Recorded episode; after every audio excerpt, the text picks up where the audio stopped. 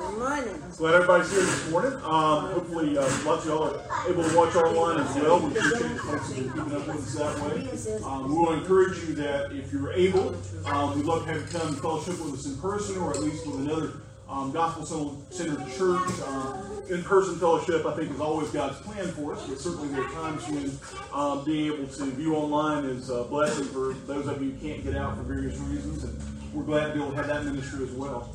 Um, let's begin with the psalm this morning, which is Psalm 85. I'll read that for us if you'll follow along. Lord, you were favorable to your land. You restored the fortunes of Jacob. You forgave the iniquity of your people. You covered all their sin. You withdrew all your wrath. You turned from your hot anger. Restore us again, O God of our salvation, and put away your indignation toward us. Will you be angry with us forever? Will you prolong your anger to all generations? Will you not revive us again, that your people may rejoice in you? Show us your steadfast love, O Lord, and grant us your salvation. Let me hear what God the Lord will speak, for he will speak peace to his people and his saints. But let them not turn back to folly. Surely, surely his salvation is near to those who fear him, that glory may dwell in our land.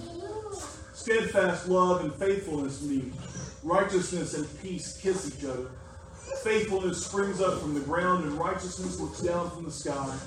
Yes, the Lord will give what is good, and our land will yield its increase. Righteousness will go before him and make his footsteps a way. God bless the reading of his word. Um, this morning, um, we've got lots of concerns for prayer, I'm sure. Um, I want to uh, share with you one um, joyful one. Um, let me see if I can navigate my computer screen here for just a moment so I can be able to. Um. I think this is legal for me to do at this point. If you have not had an opportunity to see, Russell proposed to Karen yesterday and she accepted, and so we have official engagement. So definitely cause for celebration. Um, told Karen it's nice to officially be able to call her family now, and so uh, we're uh, very happy about that. Be praying for them as they move forward uh, toward uh, their wedding uh, this fall or winter, and they're making plans for that and keep you posted about those things. But certainly be praying for Russell and Karen, and they're away today, um, going away to see a production together and be able to have a little bit of time um, this weekend. So just be praying for them to travel. Um, thank you for praying for us. We were away last week, and um, for me, with health things, um, we're kind of getting some things in better shape. I was able to get another spinal infusion this week, and I feel like Hercules right now, but I just have to be careful not to do too much, right? It's a blessing to be able to feel a little bit better. Um, we have a lot of situations, and I'm sure I know there's some that we've discussed that may not be things that we can broadcast this morning, but are there others? There's specific things that you'd like to ask us to pray for um, that you're aware of that are um, that we want to share together. Pray for Josh and Becca. They're getting ready to hit the road with kids um, for Connecticut right after church, and then uh, in a couple of days, um, getting ready to uh, make their way south, um, far south. Um, is able to bring peace and be able to bring wholeness there. And just pray for those people involved, both the, the ones who lost loved ones and um, the people who were in the line of fire who were trying to protect them, and, and also for people who perpetrate things like that. Because you know, everybody who does something like that is somebody's son or daughter. Everybody who does that kind of thing does it because there's something badly wrong, and you know we need to, to pray for those people and, uh, and, seek God's best for them as well. Um, pray for um, restoration of families and. Uh, for uh, those who are sick, for those who are in need. Um, I know there's quite a few that uh, uh, in our area that uh, are having health problems and stuff right now, so just keep praying for each other. Let's uh, just take our hearts before the Lord as we prepare to worship. God, we love you. First and foremost, God, I guess that's what we come here to proclaim that we love you. And we know that because your word tells us we love you because you first loved us, because you chose us in Christ, because you made us your own and called us to yourself. And God, we rejoice in that this morning. We pray, Father, that everyone who um, hears this uh, service today would know the joy of belonging to you. Father, that you would call and draw hearts uh, through the mystery of your word and of song, of prayer, and God, that you would um, build up your kingdom. We pray, Father, for those who are hurting, um, for families in distress, for those in sickness and medical doubt and uh, concern. We pray for um, those who are traveling and those who are planning for the future and all of the things that life brings, Father. Um, all those things remind us that this is a very uncertain world that we live in. That we are not promised a world, a life without uh, struggle and grief. In fact, God, you very much promises that those things will be a part of living here because of the brokenness of sin world and the imperfection of the place we live. And yet, God, you promise that we don't take a step in any of those things that you're not right in the middle of. That we never walk alone for a single moment no matter how difficult circumstances become. Lord, we love you. We thank you for that promise. We pray, God, that you'd be uh, exalted in what we do here this morning for your glory. In Jesus' name. Amen. Josh is going to come and lead us in song.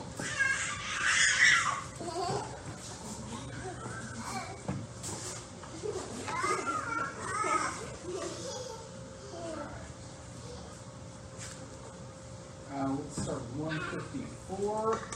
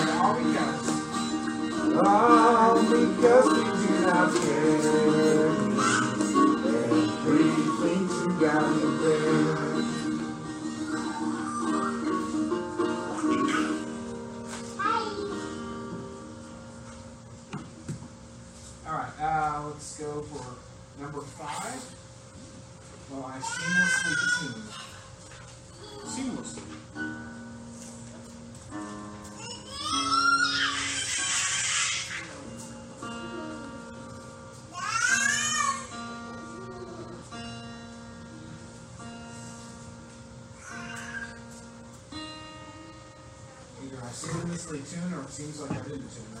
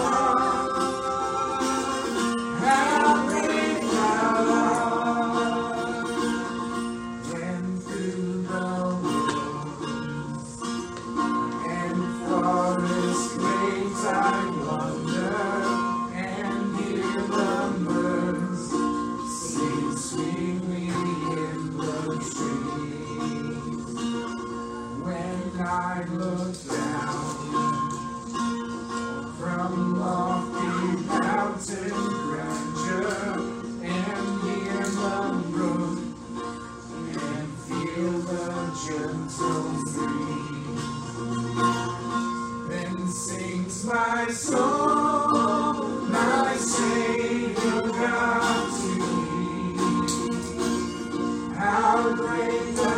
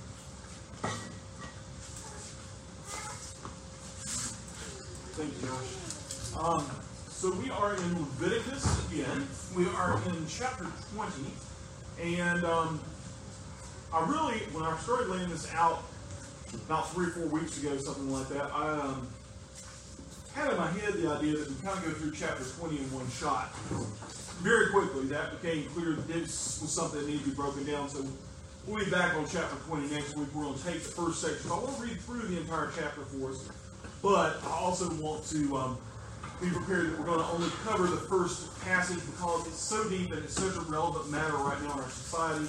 And I just think it's worth our time to talk about. So let's read through Leviticus chapter 20 and then we'll um, break it down. The Lord spoke to Moses, saying, Say to the people of Israel, any one of the people of Israel, or of the strangers who sojourn in Israel, who gives any of his children to Molech, shall surely be put to death. The people of the land shall stone him with stones.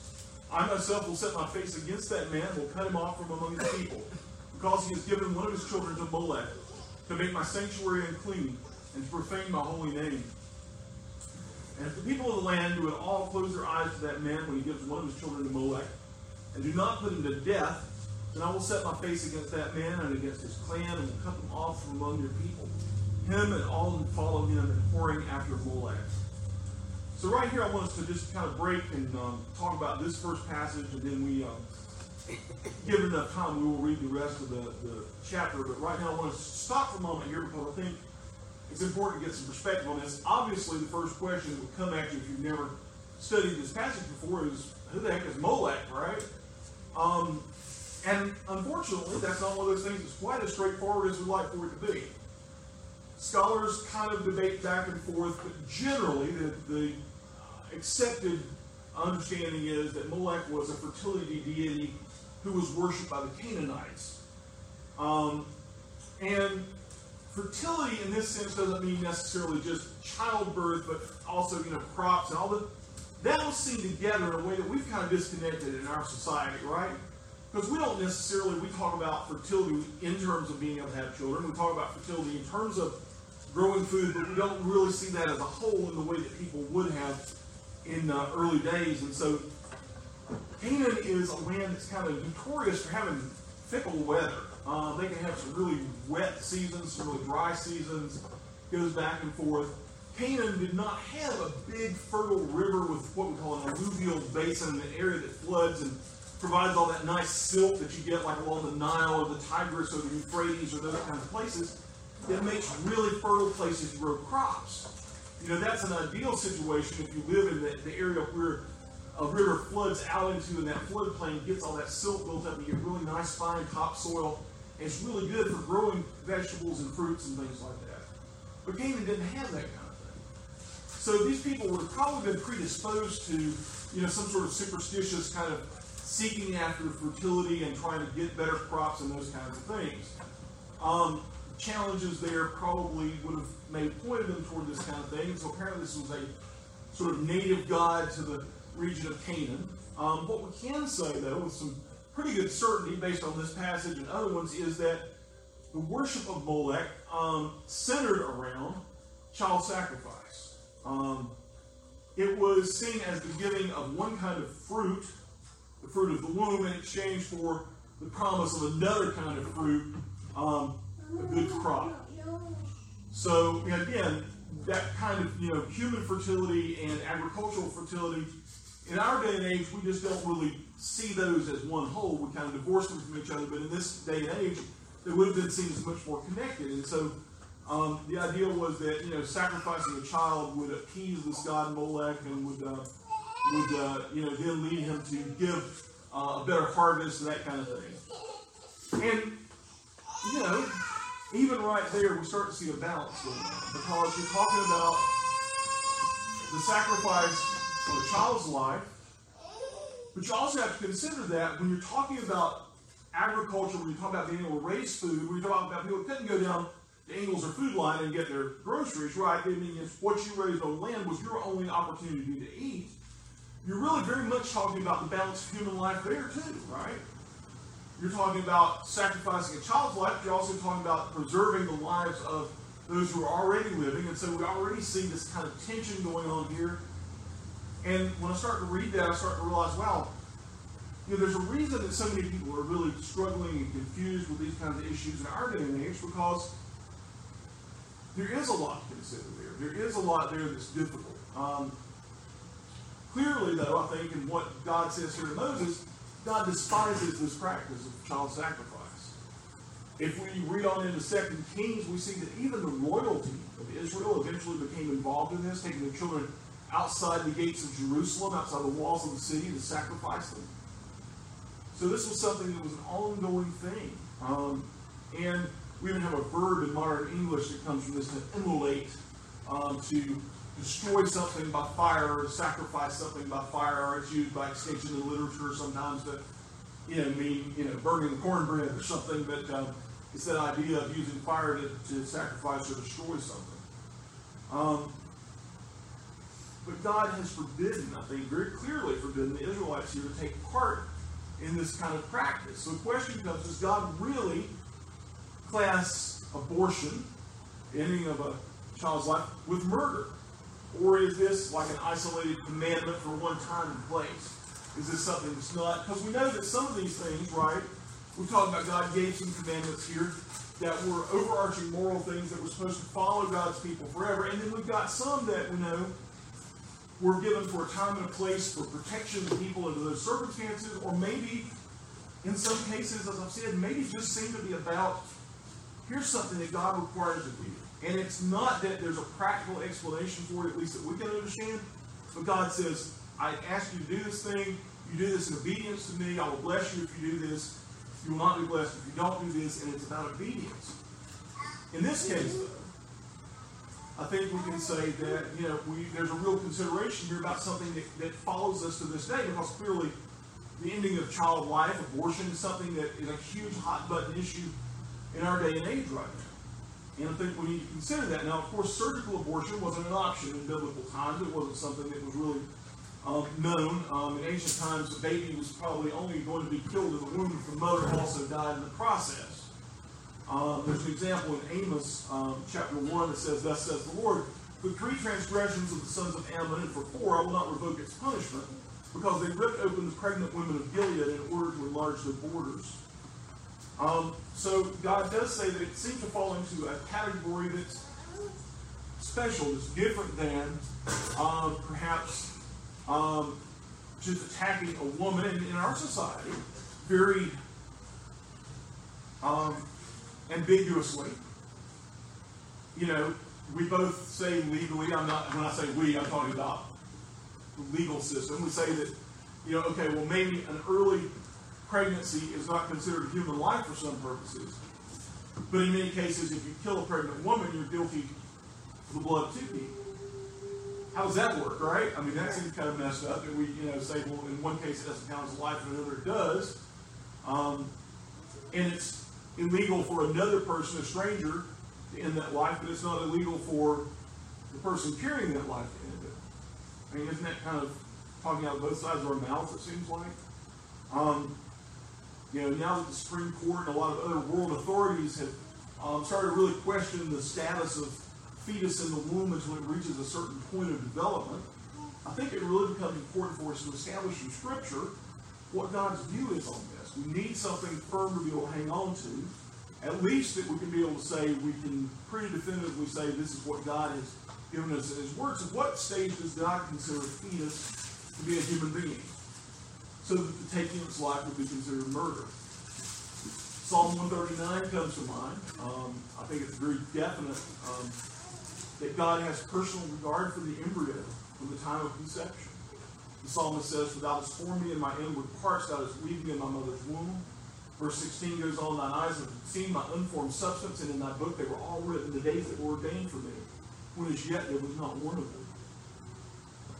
So, even as thousands, hundreds of thousands, millions embryos and fetuses have been aborted across the world, we can see that God cares about the unborn. That God says that He personally knows them um, just as truly before they're born as after they're delivered.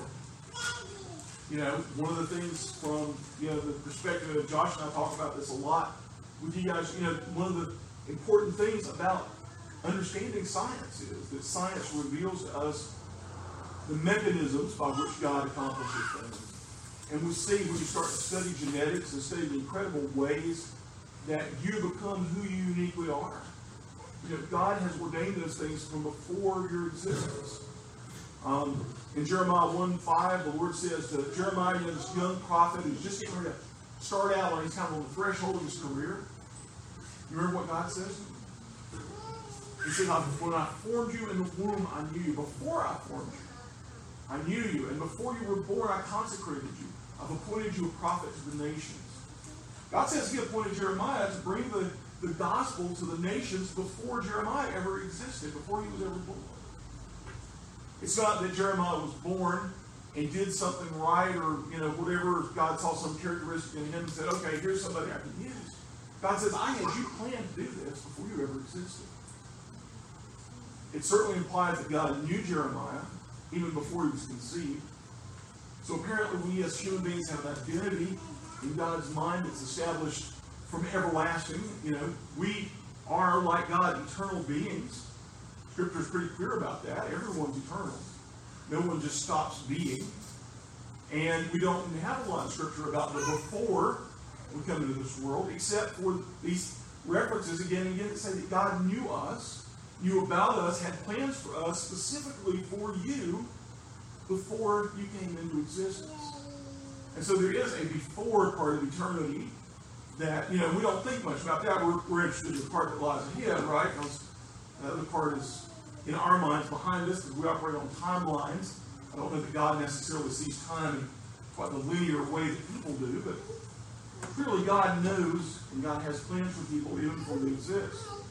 Um, the other thing that we see in that verse from Jeremiah is that it's God Himself that forms that fetus and governs and controls all those natural processes that produce the miracle of human life.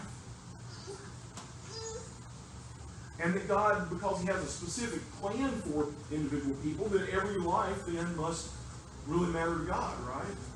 There's not a life that's not important to God because there's not a life that God doesn't have a plan for. You know, Romans 9 says that, you know, there's some vessels, some people that are created for God's glory, and there are some who will glorify God in their ultimate destruction because of the rebellion, but God has a plan to glorify Himself in all people. So anybody who takes the life of a human at any stage, it seems we have to reckon with God.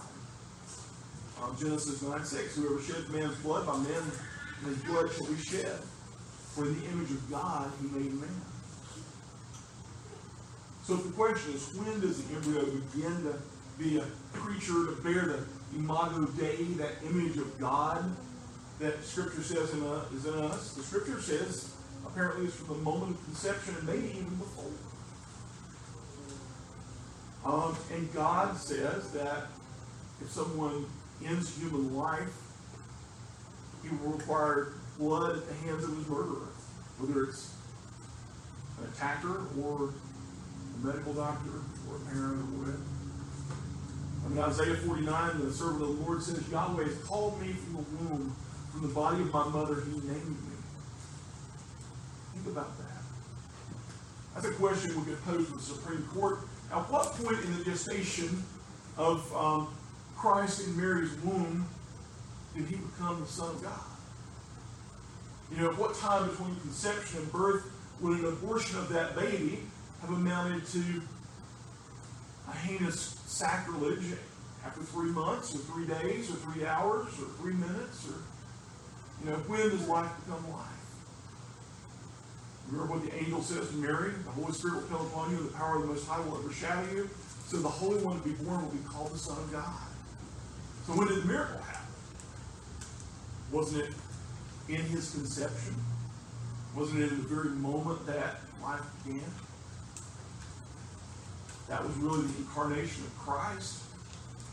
Um, you know, Luke brings out the same kind of point about John the Baptist. You know, remember that um, uh, said of John the Baptist, for who will be great in the sight of the Lord and be filled with the Holy Spirit even from birth. Born with the Holy Spirit, born with the guidance of God's Spirit, become who God created him to be.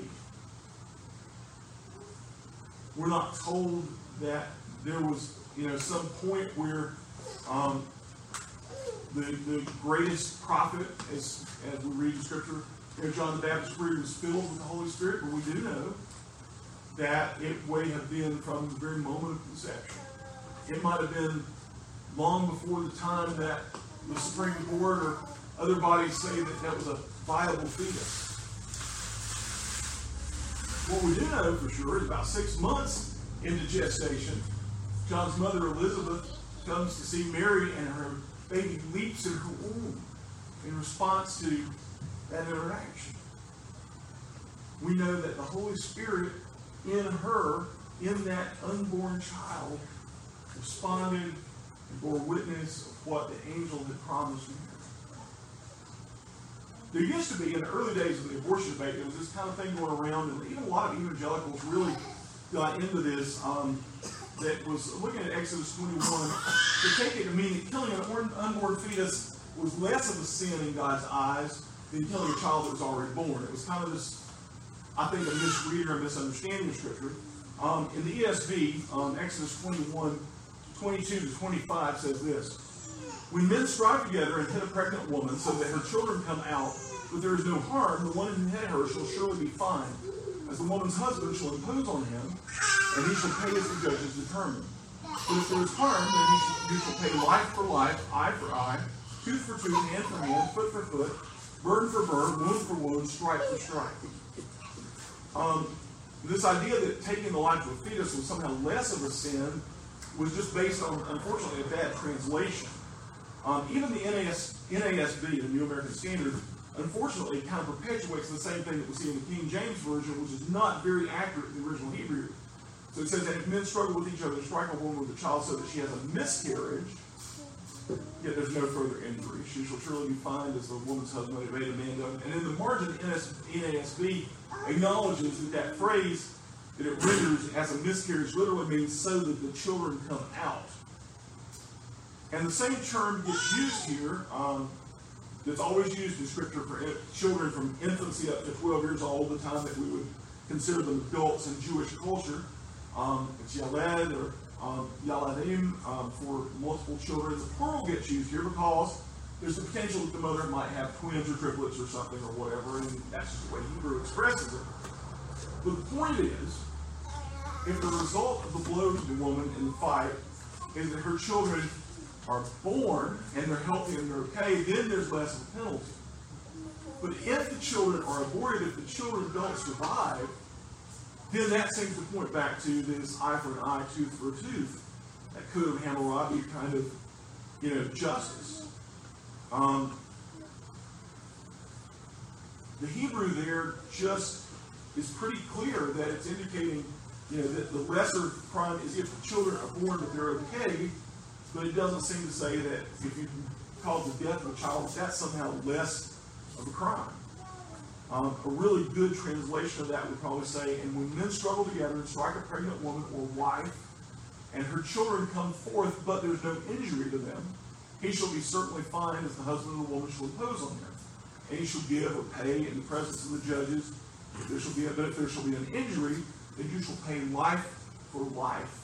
The pesh tahat pesh, soul for soul, life for life. The is that idea in Hebrew of the thing that makes a thing alive. It's that intangible thing that you can't see, but a young child can tell the difference between a live bird and a dead bird, right? You know, from a very young age, we can identify something that's living and something that's not living, inanimate objects and animate objects. We know that there's a thing, and we have various names for that in different cultures. Based in Hebrew, that word is nepesh, and it's the essence of life. It's also the same word that's used in Hebrew for soul, um, very frequently. So I don't think there's really any ambiguity there at all. Um, if there's an injury to the mother and the child dies, then it seems to be a requirement of life for life. So it's not a second class kind of status attached to a fetus, though that was an argument early on in the pro abortion kind of movement. Um, and in the case of um, taking a human life and, um, and justified punishment through civil authorities for something, and there's a capital punishment, or in the case of defense of oneself, those kinds of things do fall into a different kind of class in Scripture, but this seems to fall in the same class as intentional murder. Um, there's nothing in the Bible, um, unfortunately, as often happens, there's nothing really specific about the problem of when the continuation of the fetus in the womb would pose a serious threat to the mother's life. Um, it's probably within reason to conclude that an existing, already living life may have some more intrinsic value than a life that hasn't yet begun. But we aren't given that specifically. It's like so many things in Scripture. I think God often has purposeful omissions, things that He doesn't spell out for us in black and white. Um, in most cases, though, it turns out that babies that would have turned out to be so sick that they wouldn't have been able to have a meaningful life often, you know, the, the pregnancy terminates on its own or children die at childbirth, those kinds of things. It's very sad, but it appears to be within God's will to allow that to happen sometimes. Um, but there's certainly those who are born and never achieve what most people would think of as normal, high function, whatever, that they survived for many years. Um, ancient people didn't have a way to diagnose that. Now we do. Now we can do amniocentesis and take some amniotic fluid and we can be able to identify um, risk for genetic conditions and stuff, and it raises a lot of questions. Um, Christy and I, in our life, were really blessed because when we were trying to get a family, um, there were some challenges there, and we, just by God's providence, ended up with a um, fertility clinic that was a practice of Christian doctors who were wonderful to us. We ended up with an all-Christian OB practice, which we had no idea when we went in the door that they were all Christian people. We ended up with an all-Christian pediatrics practice. God has just blessed us in that. But our, our OB, when we were going, we you know were pregnant, you know, they talked to us about this. If you want an amniocentesis study, they said we can do it if you ask for and we will do it it. But they said, let us make our position clear. We're pro-life, and we assume that you're here because you feel the same way. And if that's the case, if you wouldn't change anything, why would you do it? And we prayed about that because we wanted to make sure we're doing the right thing. We took some time to think about that. And we said, no, you know, there's not a reason to. We're going to love whatever child God gives us, and we're going to raise whatever child God gives us in His glory. And our second son, of course, was born with Down syndrome. We didn't even know for a couple of weeks that he had it. Um, in a lot of parts of the world, people with Down syndrome, I'm picking on that one because we have we got three kids with Down syndrome right here in our little congregation, okay?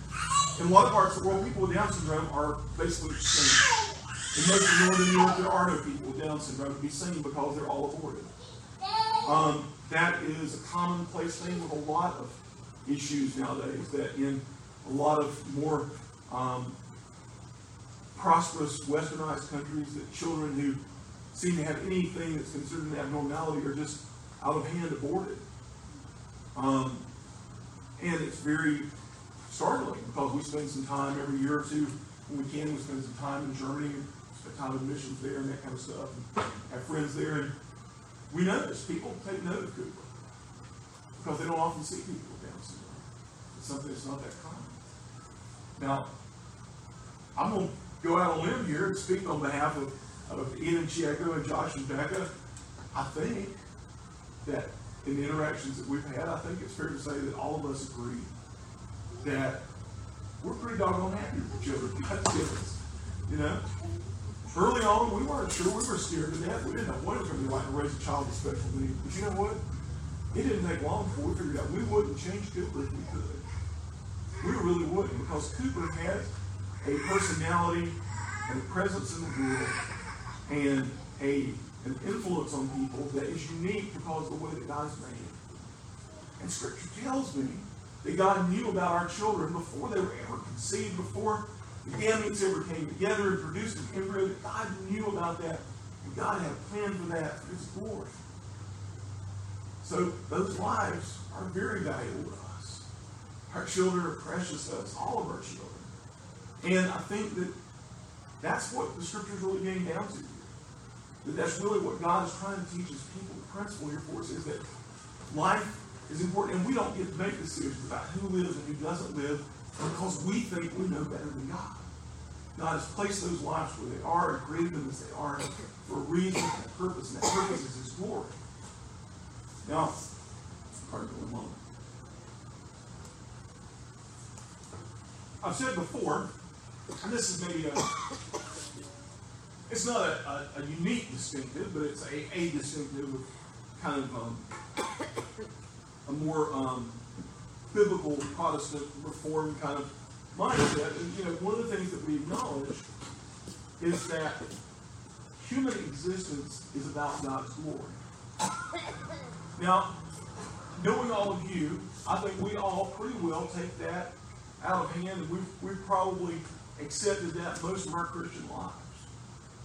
But I want to tell you, through most of the 20th century particularly, and up till now, that has not necessarily been the teaching of the church. It's not that anybody has ever said that wasn't true, but the subtle message through an awful lot of modern time, the church has been that most of our lives is about our pleasure and our happiness and our fulfillment and all that sort of stuff. And we have that humanist movement that influenced Christianity significantly um, through the tail end of the 19th century up till now. And it's a very important distinctive because when you understand that your life and the life of the person sitting next to you are about God's glory, first and foremost, that God created you to glorify Him and lift Him up for other people so that other people might be drawn to Him. When you understand that, that's a different perspective on life. That's a different understanding of the value of life. That's a different idea of I don't get to pick and choose who should live and whose life is worth living. You know, I've seen people who had very serious um, issues. I've worked with um, young people who had things like um, spina bifida or um, multiple sclerosis or very serious things like that. And you know, there have been moments when I've questioned. So does this person have a meaningful life? Does this person have the potential to live a life that feels like it's fulfilling to them and the people around them? And then I stop and I realize, you know, that's not what it's about. That's not God's purpose. Your God's purpose is that He be lifted up, that He be glorified, that all men see Him, and He does that through often the most imperfect vessels, as we would see it as. You know, as I like to say, you know, sometimes the more cracked the pot, the better God can use it. And I think that's often true for those of us who maybe don't have special needs in those kinds of ways, but we all have our own special issues, right? We all struggle with depression. We all struggle with um, self doubt. We all struggle with self image issues. We all struggle with all sorts of things. And yet, those weaknesses, those things that the world sees as imperfections or making us somehow damaged goods, are the very things that God uses for His glory to shine through. Um, I know that abortion is a very controversial issue. And as I, we say a lot at BRC, we're not trying to tell you how to think. We are going to challenge you to think. And we're going to challenge you to think in light of Scripture, to understand that God's Word is given to us to be our ultimate authority for all that we believe to do, and that we are to submit every thought and every action to the authority of God, and that, you know, that God's, God's Word is a revelation of that for us, God's nature, of God's character, of what God believes about life, that we're to make decisions, and that we're to vote, and that we are to act, and that we are to live in ways that line up with that. Um, so I challenge you. Read this passage, this short passage, we're not going to get the rest of 20 today. We'll come back to it next week. But read over this passage and consider what God's really getting at here. Because this isn't one of those seemingly arbitrary kinds of rules here. This seems to be something where God's very specifically driving at something that was a pagan practice that was going on in the midst of this people and saying, you cannot do this because this is murder, this is taking human life, this dishonors me, this dishonors the plans that I have for the world. Let's pray together. Father God, um, we pray that you give us clarity um, about your will. Lord, um, thank you for the, the mysteriousness sometimes of Scripture, the fact that you don't always give us black and white about everything. Thank you, God, that um, for whatever reason you've seen fit to invite us into the process of reasoning. That you say, come let us reason together. That you give us your word, and yet your word doesn't give us a black and white checklist. Rather, it challenges us to understand your nature through its revelation, to understand your will for your people, and to find the ways that we can honor you and obey you best in our lives. Lord, when it comes to this issue of the sanctity of human life, give us clarity. Help us, God, to see your intention. Help us, God, to see your desire. Help us more than anything, God, to, to get at the root of it. Because the problem is, we often debate the mechanics of something instead of getting at the spiritual root. And the spiritual root this seems to be that you know and foreordain the lives of all people before conception even happens. That all human life exists because of your purpose and your will. That there's no accident. That there's no blunder in what you do. That you have the intention that every life that you've created should be lived to your glory. Lord, help us to um, bear witness to that. But help us, God, to do it um,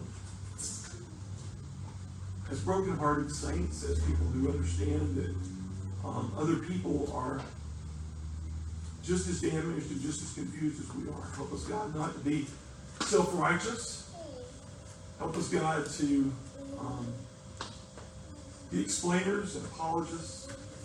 Help us, God, to be um, bold, but Lord, help us never to um, beat other people over the head, to um, use your word as a, a, weapon. Rather, Lord, let us to uh, bear witness to people and help them to understand how precious life is in your sight so that they would be able to come to the same conclusions on their own, that they would be able to realize the value of life and the implications of ending it. Father, um, just give us your, um, your Holy Spirit to guide us and use your truth. Father, we love you. Thank you, God.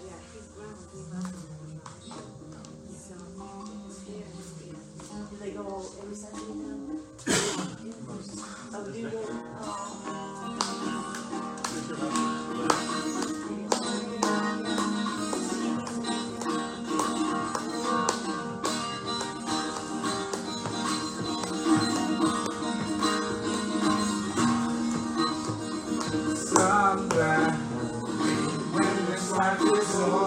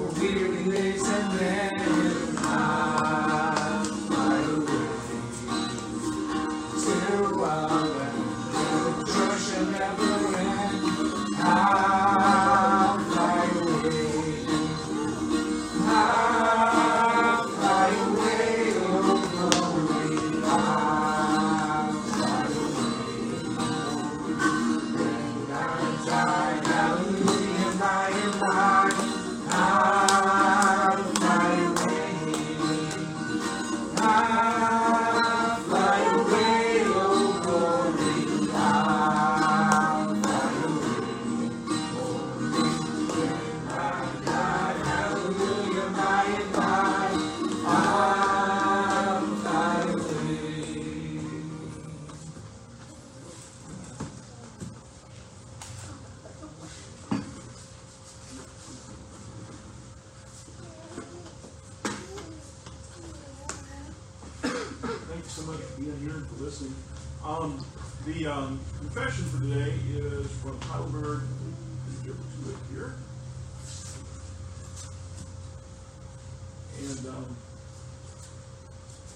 As we've said before, one of the things that I love about Heidelberg Catechism is it's very, it's very human. It's very warm. It's very, I think, much more. Um, feels more embraceable to me than Westminster. It seems more, um, you know, on the level of a child, of a beginner, and it just helps me to, to, to recite these things, remember these of faith. And the question is, what do you understand by the providence of God?